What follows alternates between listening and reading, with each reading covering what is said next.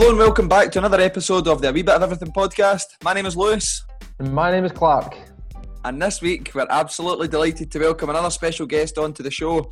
But before we get started, if you do see us on Instagram at a wee bit of everything podcast or Twitter at Burrell underscore Mister or at Cleland Lewis 94, we'd appreciate it if you could take some time, not a lot of time, just a wee bit of time to give us a like or a retweet as this helps us get the podcast out there so that others can listen to this content as well. So Clark, would you like to do the honours of introducing today's guest? This week on the OVO podcast, we are delighted to welcome Nicola Carse onto the show. Nicola currently works at the University of Edinburgh. Um, her role is Deputy Head of Institute for Sport and Physical Education and Health Sciences, and she also works as a lecturer in the Physical Education undergrad and postgrad courses wee bit of background about Nicola before we get started is um, Nicola undertook a postgraduate certificate in primary education at the University of Edinburgh as well. After graduating from the PGCE year, she worked as a primary school teacher for eight years, where she developed her interest in environmental education and physical education. Whilst teaching, she also studied on the postgraduate certification in primary physical education course. Um, she then progressed on to undertaking a PhD at the University of Edinburgh as well. She completed this in 2012 and she's now working as a lecturer, as I said, as also as well at University of Strathclyde and she's been there for two and a half years. So we'll get started then, we'll get Nicola onto the, the show, so let's get her on.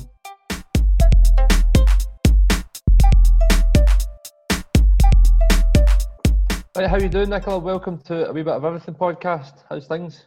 I'm good, thanks. Yeah. Yeah, you had a busy day. How, what's it been like? Uh, yeah, busy. Um, I've been doing some, managed to get some writing done today, which is nice. I'm meeting with a student and um, feedback for some of our year fours on their work that they've been doing with uh, online teaching. So, yeah. Good. So, you, you did a bit of writing about sport ed, or was it something no, it was it's writing about inclusive physical education. Actually, I was writing about today. So yeah, a bit of writing about that and a self study. So I was writing on something else this morning, a self study project we've done. So um, yeah, not writing on sport ed just now. right. Well, thanks for uh, joining us today to share your expertise on the sport education model, which has definitely gained uh, some interest amongst PE teachers that we speak to. Uh, so before we get into into it, then could you give us and the listeners uh, a little background information on your career to date? We touched on the kind of we touched on bits of it in the introduction, but it was just a brief kind of outline.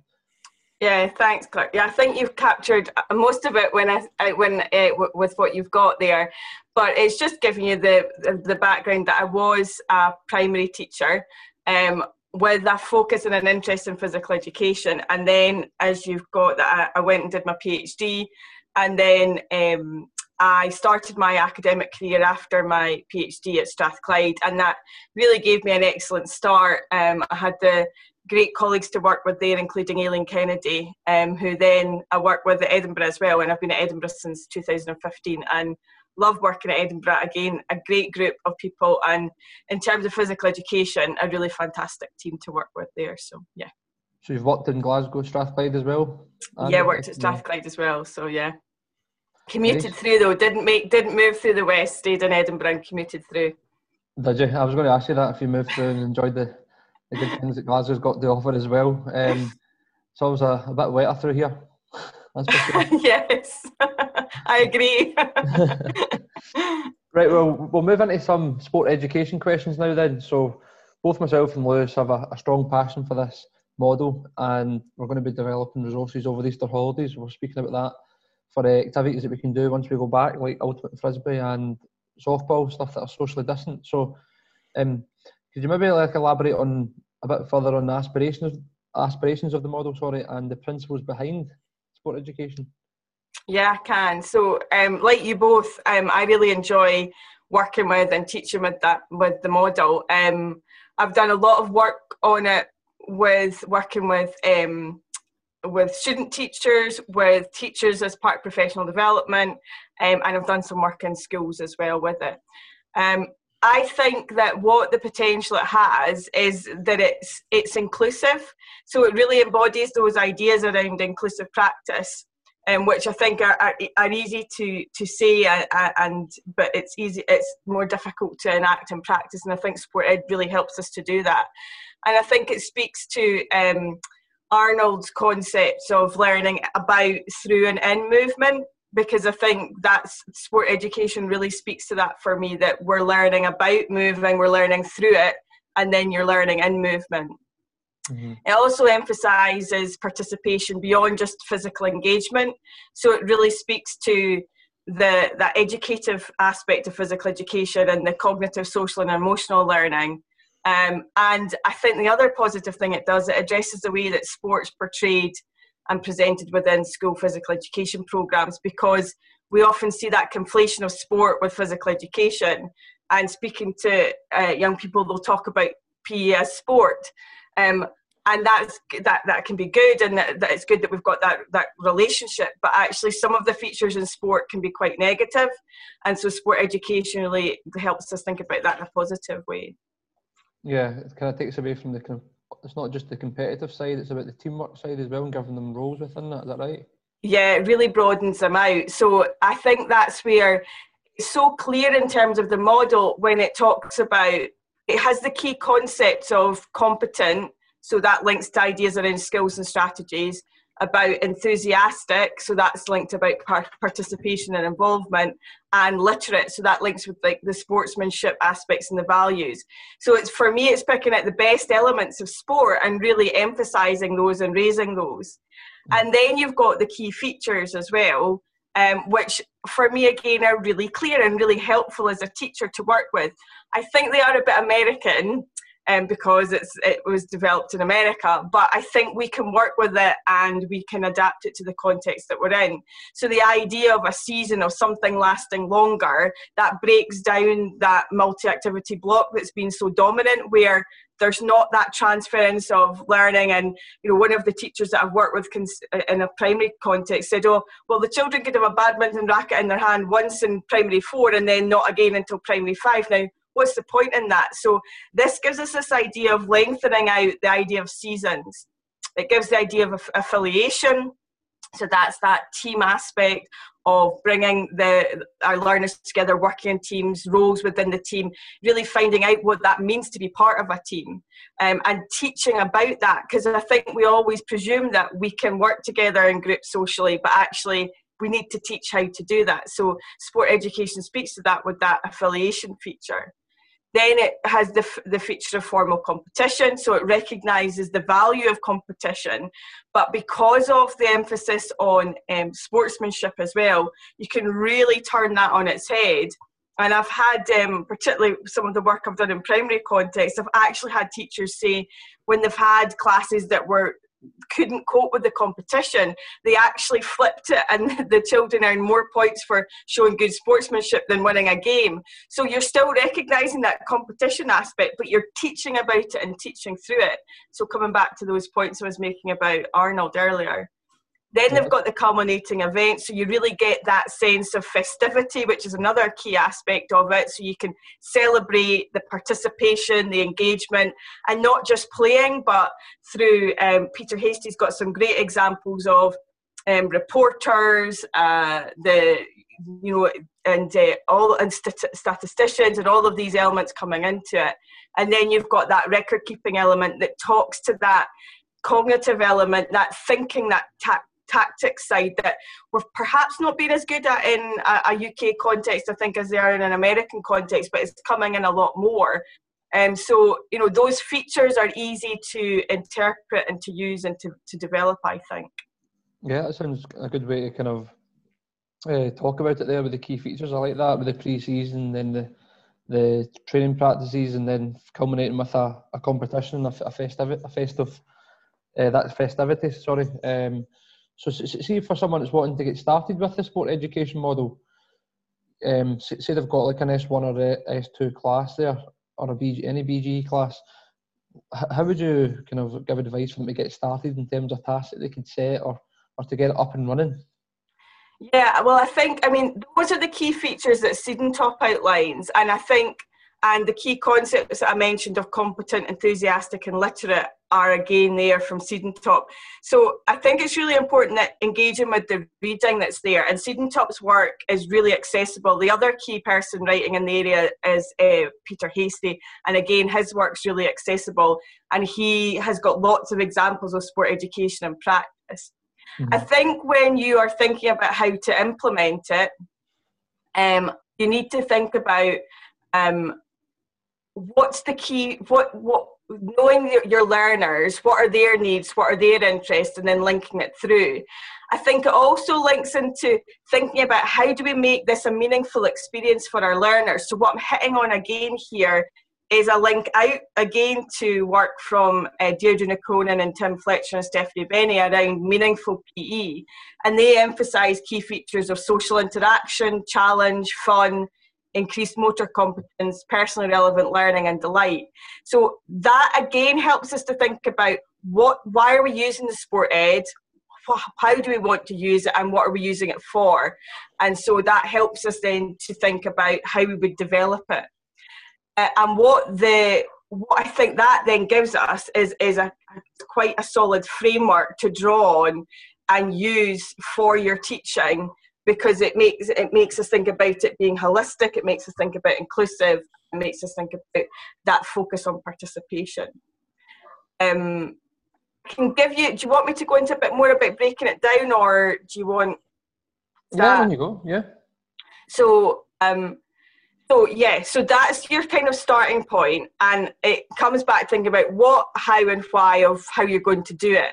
Yeah i like that. Then i think what what we would what we suggest is that you need to think about um, breaking it down and using what we've done is really um, looked at um, some how we might break down that big model from Siedentop I said is perhaps quite American Americanized.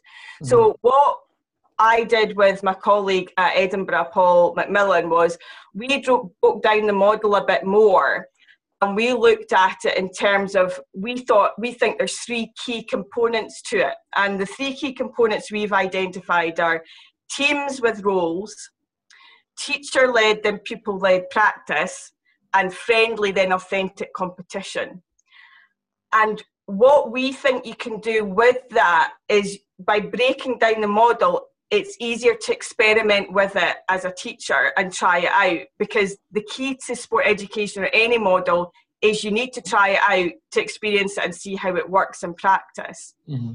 So what we say and, and, and by taking those components is you can actually then teach through that element and teach to it so that you can then go into a fuller season. So if you take something like team with roles, that really speaks to a lot of kind of cooperative learning. So another model within sport within uh, physical education cooperative learning and you can work with the with your learners to get them to understand the concept of team the roles experience that so that they know what it's like to be in that team and you build up that experience you could then look at for example, the teacher led and pupil led practice, and that helps with that gradual shift of control because that's something that can be difficult for teachers is moving because sport ed is quite people centered it's how do you move from you setting it up as a teacher to the learners taking more ownership of it. So if you start with it being more teacher led and you model that you can then develop that through with the pupils. So to give you an example of that um, I did some work when I was at Strathclyde in a primary school in Castlemilk. And what we were looking at was the children were, we were actually using sport ed to hit across, to, to, to do some interdisciplinary learning. And we started with the children and giving them um, stations that they were working at, so practice stations. So it was teacher led by us. But instead of talking at them, we gave them um, sheets with instructions on it for the stations, for the practice stations, and they were working in their teams. And so that really encouraged them within their mixed ability groups to work together as a team to read those instructions and work them out. And we were there then to support and facilitate. So rather than them having to, having to listen to us, which might they might not have engaged fully with knowing the learners the way they were, giving them these instructions worked really effectively.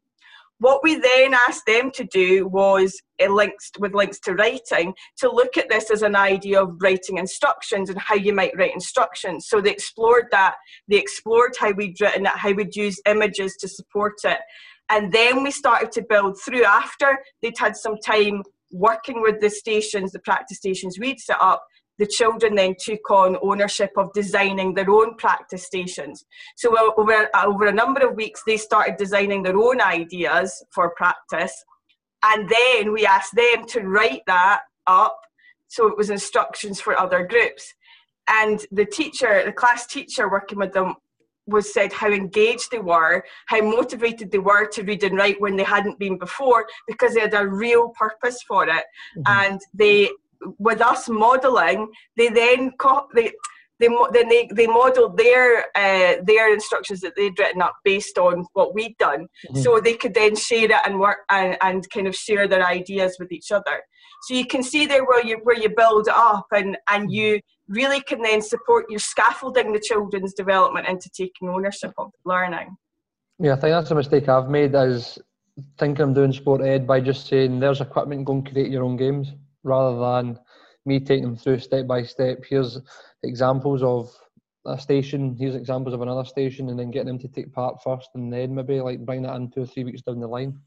So yeah, I think I think that's so important, and I, I, think you only learn that by experience. And mm-hmm for Paul and I, you know, a lot of the critique of some of the of models is in PE is, well, you've got to stay true to the model. Well, I I don't think you do. I think you need to adapt it to suit your context, and that's why Paul and I did that work.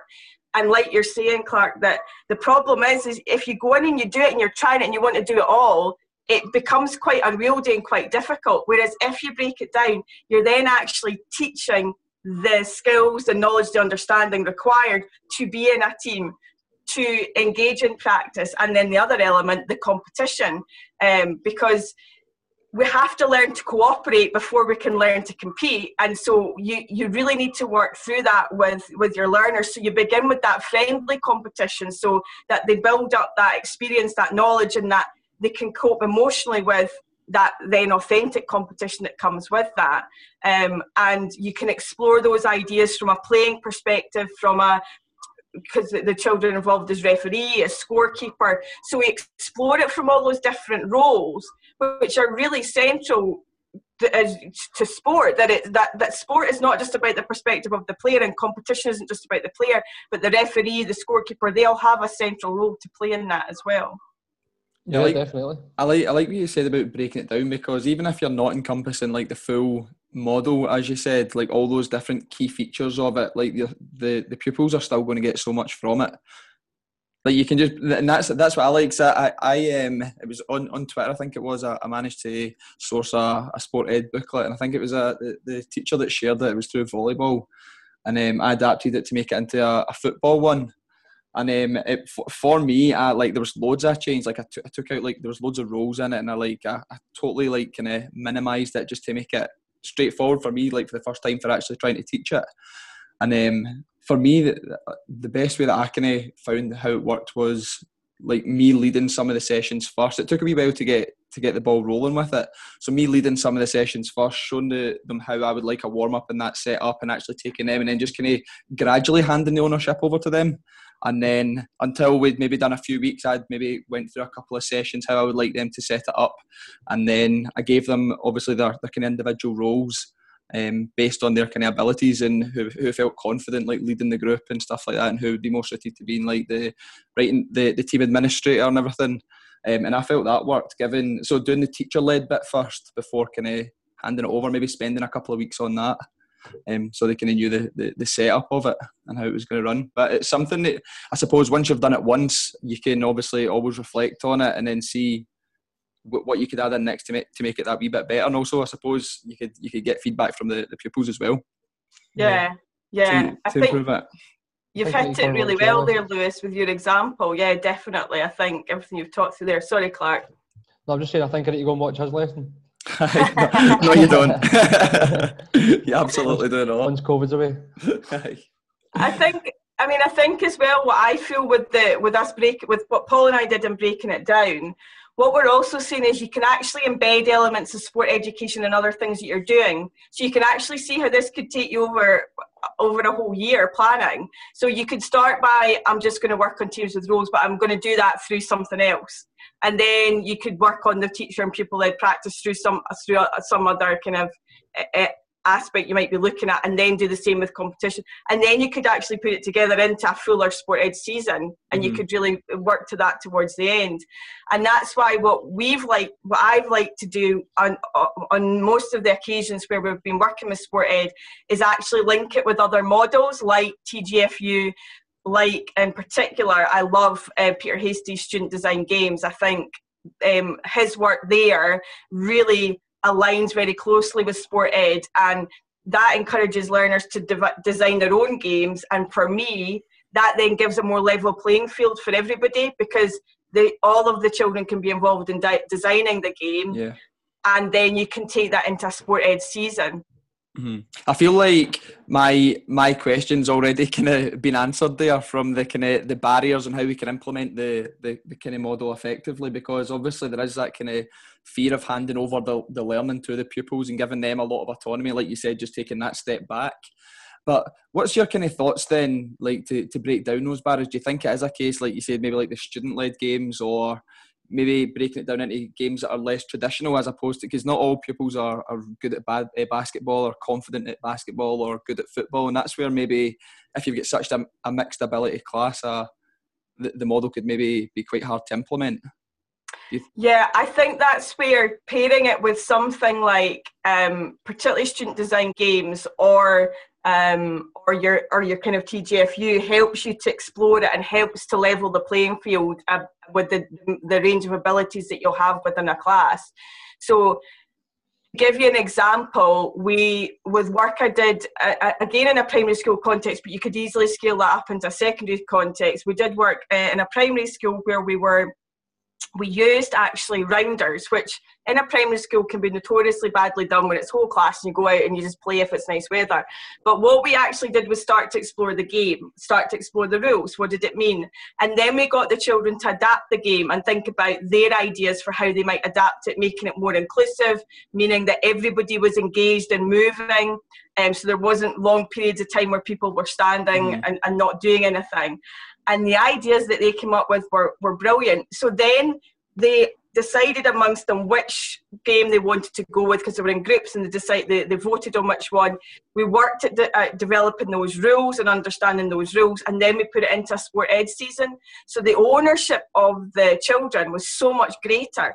Particularly because they'd negotiated the rules of the game as well. That's your other problem with, with sports if you're using them as is, is that it's the it, the problem can come around the competition when it's well that's what the rules state and, what, and the rules and we're playing by, by rules that are that are for a are, for a sport an elite sport not for what we're doing yeah, exactly. with, with young people. So for me i always think about it being developmentally appropriate. So that's why we'd use something like rounders in that example i gave you.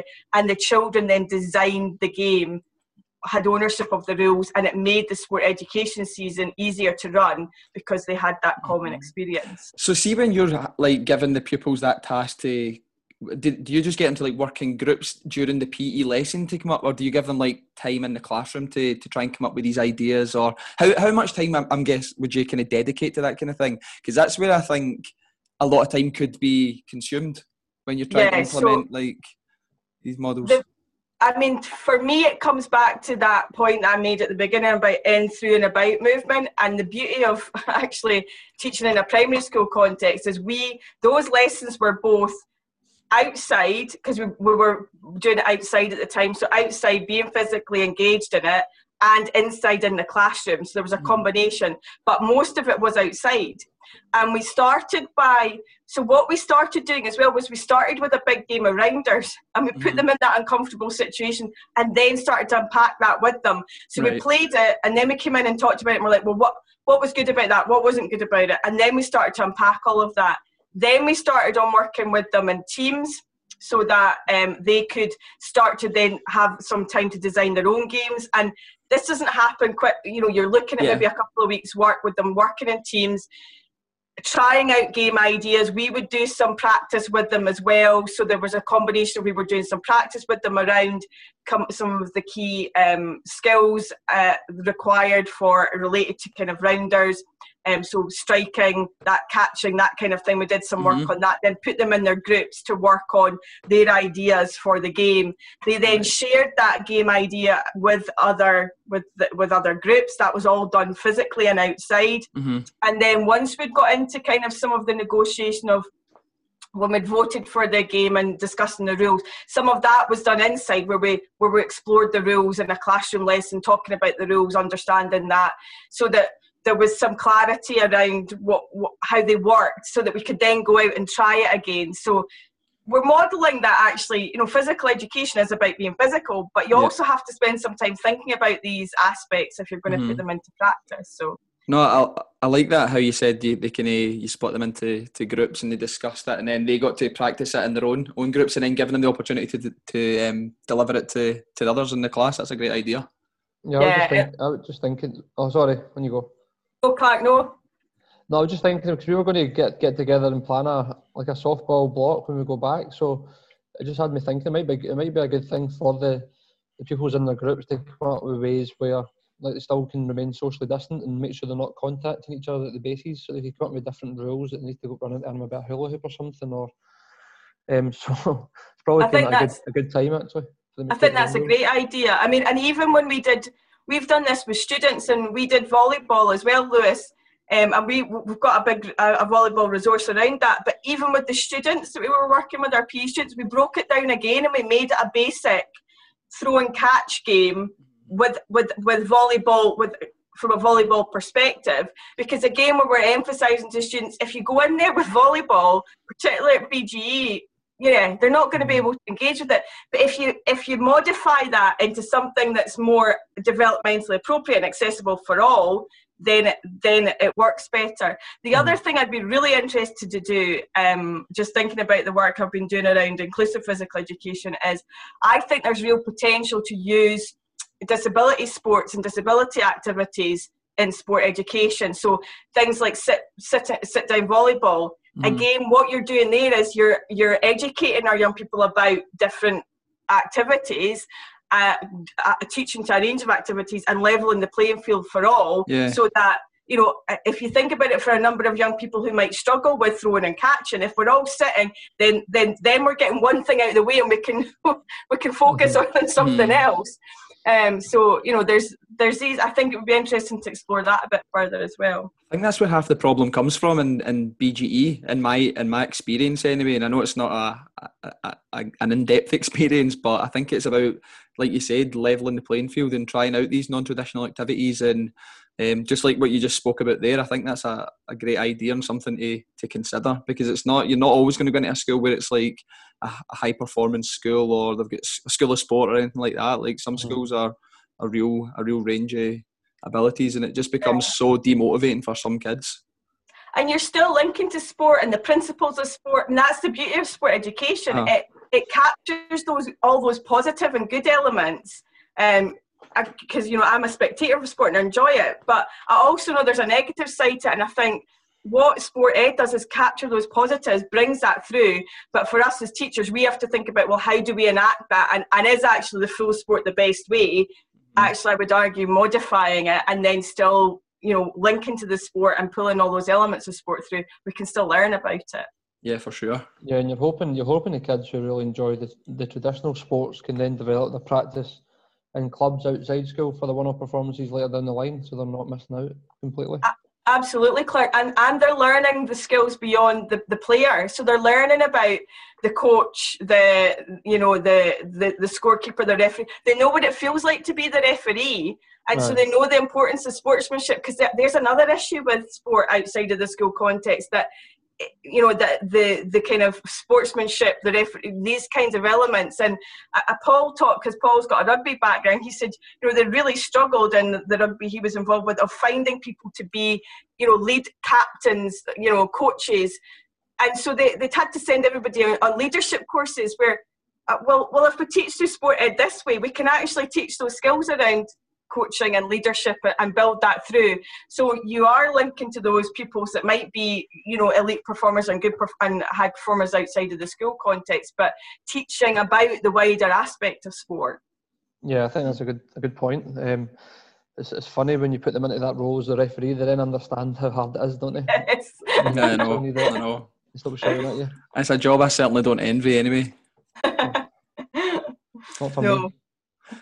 Right then, that kind of takes us on to my next question then, Nicola. So, what do you feel are the, the kind of common myths or barriers within sport ed and PE at the moment? And kind of how do you see the subject moving forward post COVID?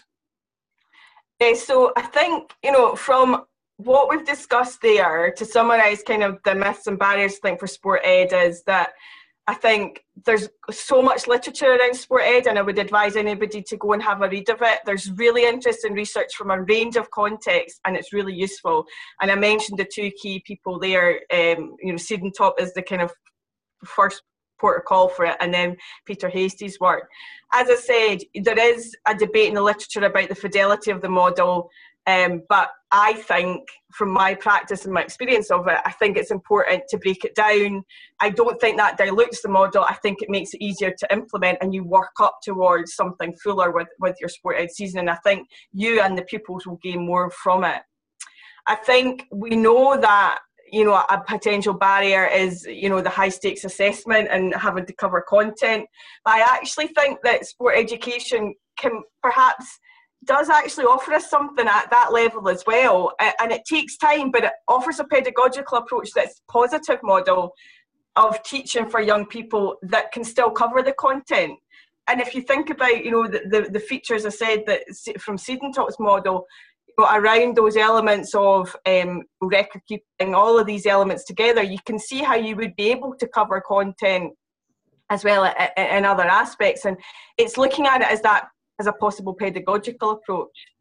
I think provides learners with greater ownership of their learning um, and i think therefore there's a potential for more engagement more motivation to learn but it's difficult as you've identified as well to relinquish that control as the teacher at times um, so it's you know you've got to go with the flow of it um, allow the young people to problem solve through the authentic situations that'll emerge. So if they're not getting, that's why if you break it down and look at team with roles first, they're not getting on, you can actually have that authentic conversation with them and learn about well how do we get on? How do we because we're not always going to be able to shift team when we're out in the real life you know you we all know mm-hmm. that and you've got to find strategies for coping and getting through that. So we provide an authentic context for them and the example I gave you in, um, of the school in Castlemilk, I mean, this this class really struggled to get along with each other, and the teacher said they'd gone out, they'd had this massive fallout outside in the playground, and then they were so desperate not to lose their time and uh, for their sport ed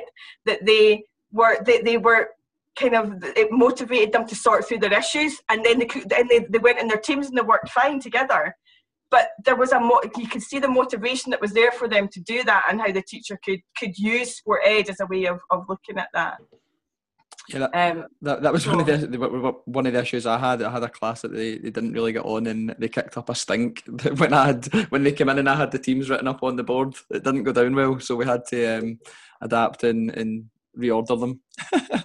we only did it once, so I didn't. I said if, if we have to reorder them again, we're, we're scrapping it. Everyone, what reorder? Yeah, no, I had to I had to change the teams the first time because it was a disaster. But All right, um, this, it is the seemed la- to- this is the last time we're doing it. aye, it says or um, aye, we're not we're not doing the sport ed.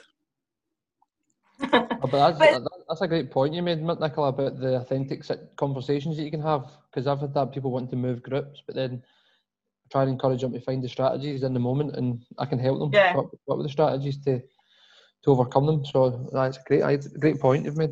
Mhm. I think PE is great for that. It, it's it's authentic, real context where we're where we're in these situations socially and emotionally, and how do we actually deal with that? And you can actually, it's a real situation uh, that has that has implications beyond that physical education context. That's Yeah, great life definitely. Definitely. Um, and Lewis, yeah, so you're saying post COVID? Is Yeah. that what you were saying? Yep, yeah, that was a kind of second follow-up part of the question.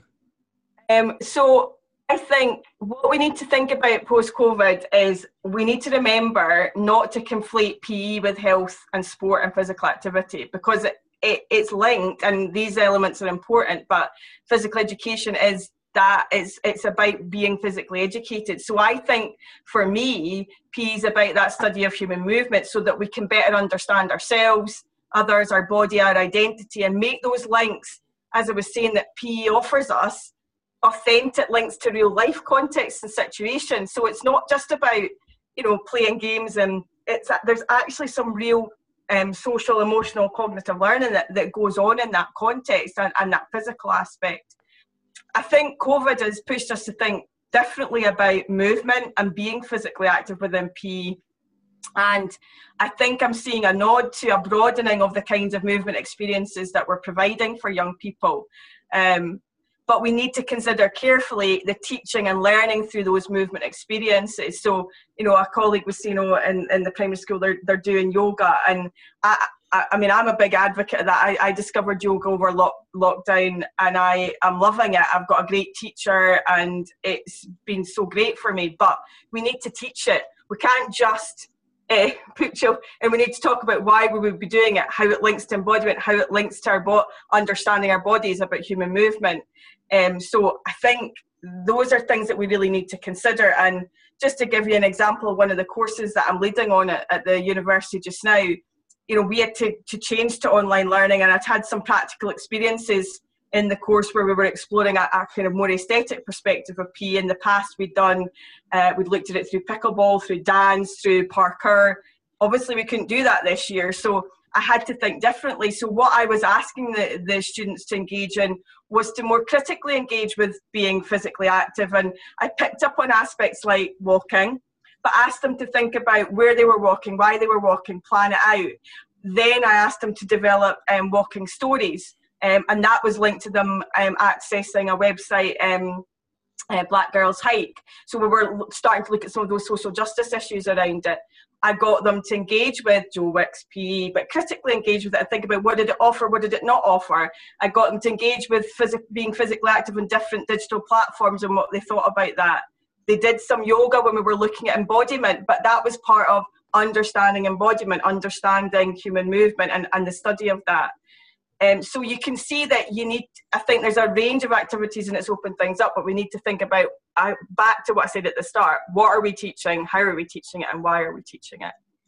Yeah, I think that's uh, relevant, especially with all the kind of the, the, different physical activity things that were going on over lockdown. Like you say with PE with Joe, like it could just be so easy to pass that off as like meaningful physical education almost. Mm-hmm. Um, and that's where I suppose it could go in that direction. Yeah. But we need to kind of remember what it actually what the purpose of it is. I think so, and I think you know PE with Joe is fine, but it's not PE.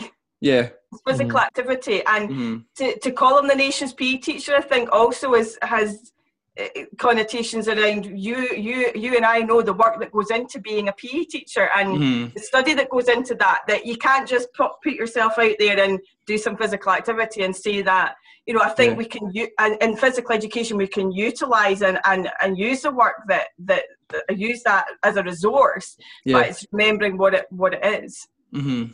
Aye, because yeah. it's, it's easy to stand in front of a camera and do just a preempted routine, and you don't have to deal with any behavioural issues or, like you said, deal with those real teachable moments that you have to you have to engage with on a, a daily basis. Actually, as a teacher, and and deal with that that sort of that side of it almost. Yeah, definitely. I think someone who is physically educated as well would need to show the and demonstrate the the correct levels and, and, and all the benchmarks. So I don't think by just doing the workouts you're going to hit them all. No, and it doesn't speak to it speaks to the physical, but it yeah. doesn't speak, I don't think, to the social, emotional, or cognitive aspects. So mm-hmm. yeah, certainly. So right, moving on to the last question then, if if we are to achieve what you've set out there and making sure that we go back to the human movement side and, and that embodiment, what would make a high quality teacher so great then, going back to school to help achieve? So, well, what I think is, I think it's got to be somebody who's flexible. I think somebody who's adaptable, um, a critical thinker, um, and I think who embeds um, inclusive pedagogy within their practice, so that you, you were addressing those kind of social justice aspects as well that we look mm. at. And I think, you know, just reflecting back on the the work that I do in the university and the, the students I'm working with, we've just you know thinking about our year four students just now. You know, the, for one of their courses, they, they've produced visions. They, they produce visions as their assessment, and you know, I think looking at their visions, they really it's it, it's good. It's heartening to see the way they're thinking about physical education, um, and that they're thinking about kind of those broader ideas around it, that holistic, that participation, inclusion. Um, they really value the educative value of physical education, and then also looking at the kinds of work they've been doing. Um, developing digital teaching and learning with the with the with working in the school placements you know that that's been really difficult for them and and and for schools as well to, to make that shift. But what our students are producing you know they're they're understanding that and thinking critically and thinking about how they develop that through. So it's been positive to see that as well. I think in terms of the digital learning side and the digital learning pedagogy that might have been developed at a quicker rate than what it would have been in normal times do you think? So it might, it might come in handy later down the line yeah, I think so. And I mean, I think, I, I mean, I was already, uh, last year I was getting the students to do some, uh, one of the assessments for one of the courses I do is, is a multimedia assessment. So they submitted a presentation that they'd done and, and a kind of video essay style. And then this year I'm doing that again, but getting them to engage in some of the video capture. So they're learning these digital skills as well as being assessed. And all of this is relevant for the current context that, that we're working in. And I, I don't think that this kind of digital learning is going to go away. I think that schools are now becoming are quickly coming up to speed and on the platforms they're using the, the, the digital resources that they've got and i think the more you use it the better you get at it and i think we'll be seeing more use of that um, in the future yeah i think that blended approach is the best way from in my experience um, using I'll, I'll, continue to use a google classroom and um, once we're back you know so yeah it'll come in handy for them. I'm sure. You're right, Clark. I think it's also like just getting over that that fear of just trying something new with like the kind of technology that's out there. Like what was it? I was, I was having a mess about with that Padlet, similar to Jamboard, and just having a play about with the different resources and just kind of, they're quite straightforward and user friendly and how to use them. Yeah, and it shows you've got to be adaptable. Like we can't. Yeah. It's something you can't actually. I don't think the problem with the digital technologies and platforms is I don't know if you can actually teach it. I think you need to experience it and use it and try yeah. it and do it. Mm-hmm. Which is where, as a teacher, you need to be adaptable and willing to go with the flow and accept change that it's going to happen and yeah. things, you know it's ongoing. So. Yeah, yeah. Takes, so you, so you said flexible, adaptable going with the flow and inclusive pedagogy, that's just sort of main points. But that actually takes me back to what you were saying in the previous answer about going with the flow. That's what I love about sport ed is you don't know what's going to happen. Yeah. I, yeah. I, I, quite, I, quite, like that responsive teaching side that where you're it's not oh yeah and I like just reacting in the moment to what's what's going on. So it's the best kind of teaching responsive teaching when you get oh mm. I love it when you you're there in the teaching moment and you're being able to respond and um, pick up on the learner's points and then go with that. I think that's that's the best teaching. Yeah, makes it real, makes it authentic, yeah. as you said earlier. Yeah, no, sure. I just brought me back to that when you said that there. I hope when you were talking about flexible um, as a high quality teacher, you weren't talking physically because I think me and Clark would be snickered.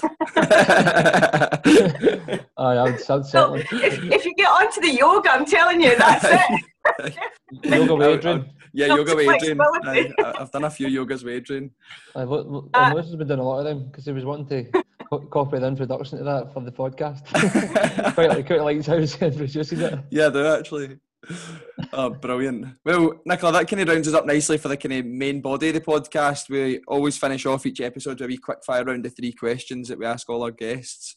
Um, so just three quick questions for you. They don't need to link directly to sport ed or anything we've been talking about. They're just okay. um, random for a wee bit of fun.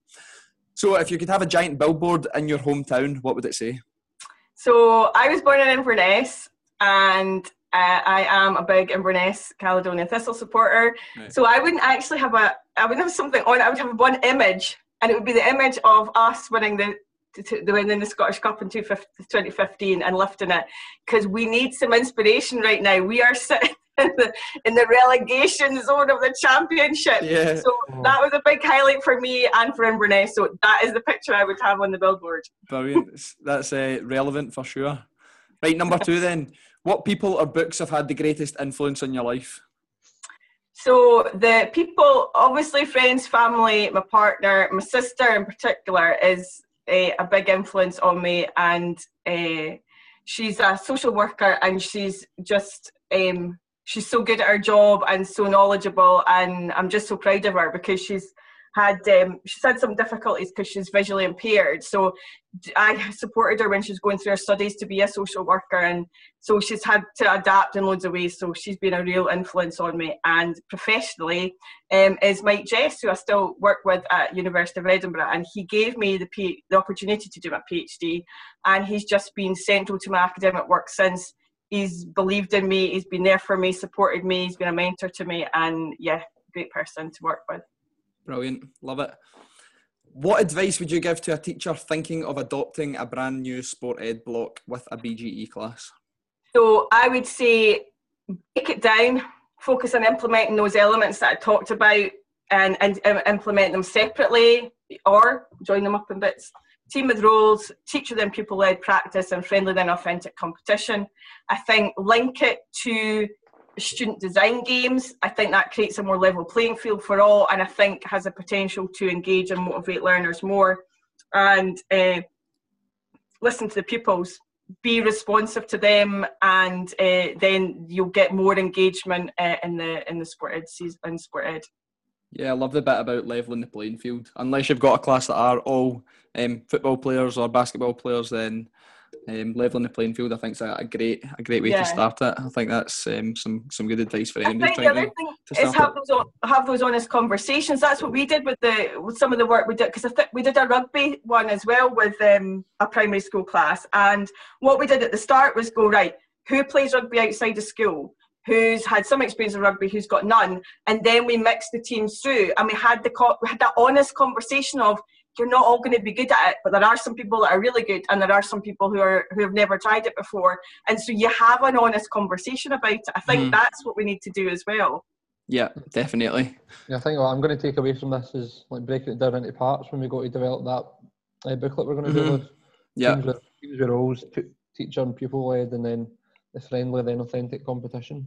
yeah, just keep it keep it simple. Because easier it is for you to to teach the, oh, yeah. the, the better it's going to be essentially, isn't it? And then you uh-huh. can, I think as well, like you could probably like if you're starting it with like an S one class, then they'll have experience of it, and then if you go on and do it with that class again the next year or whatever, then they've already got the experience. Then you can make it that wee bit better. Or if you go into another invasion games block later down the line, maybe like in a different mm-hmm. term, then they've already got the experience of it. So it's it's just constantly refining it, isn't it, and just making it making it better. Yeah. You need to practice at it to get good at it, essentially. Like everything. Try it, experiment, and then you get better. Definitely. Mm-hmm. I think even better than that, sharing it with the department and making sure it's simple enough for everyone to follow. So then, when you get that class next year, they will have experienced it. Yeah. yeah. that's what we found in the primary context was one when one teacher was doing it, it had this little drip drip. So somebody they were going, "Oh, what what are you doing? What's that?" And then other people got interested, and then it starts to spread because it's it's such a good model. Yeah. yeah well, thanks very much, Nicola. That rounds us off nicely. Thank so, you. Thanks for your time. No worries. No worries.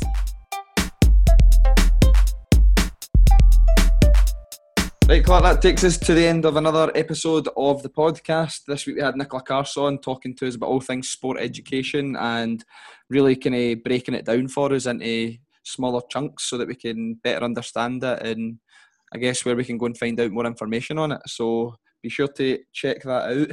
Um, but as always, we've got our takeaway messages from both of the hosts. So, Clark, we'll start with you this week. What's your takeaway message today? Uh, mine would actually be down. My understanding of it was that you have to do a lot of thinking into why you're doing it first with your class, and what you're looking to achieve out of it, and how you're actually going to achieve that. That's something that I would probably take away from it and give that give that a lot of thought before I go and just start creating resources for the sake of creating resources. Mm-hmm. I actually think what am I looking to get out of this, and what class, what classes would I target, and what classes might not need that approach and might need a different model. So is it a behaviour thing, like what you spoke about in the podcast? Is it solved a difficult class? Is it a class that are really able, or do you want to maybe go down a different model with them? So, uh, so it's, it's got me thinking what classes I could use it with. That'd be my key t- key takeaway message, is to do mm. some thinking first, rather than just diving in. Yeah, what just would, doing it for the sake of it. Yeah. What would your key takeaway message, key takeaway message be? Even.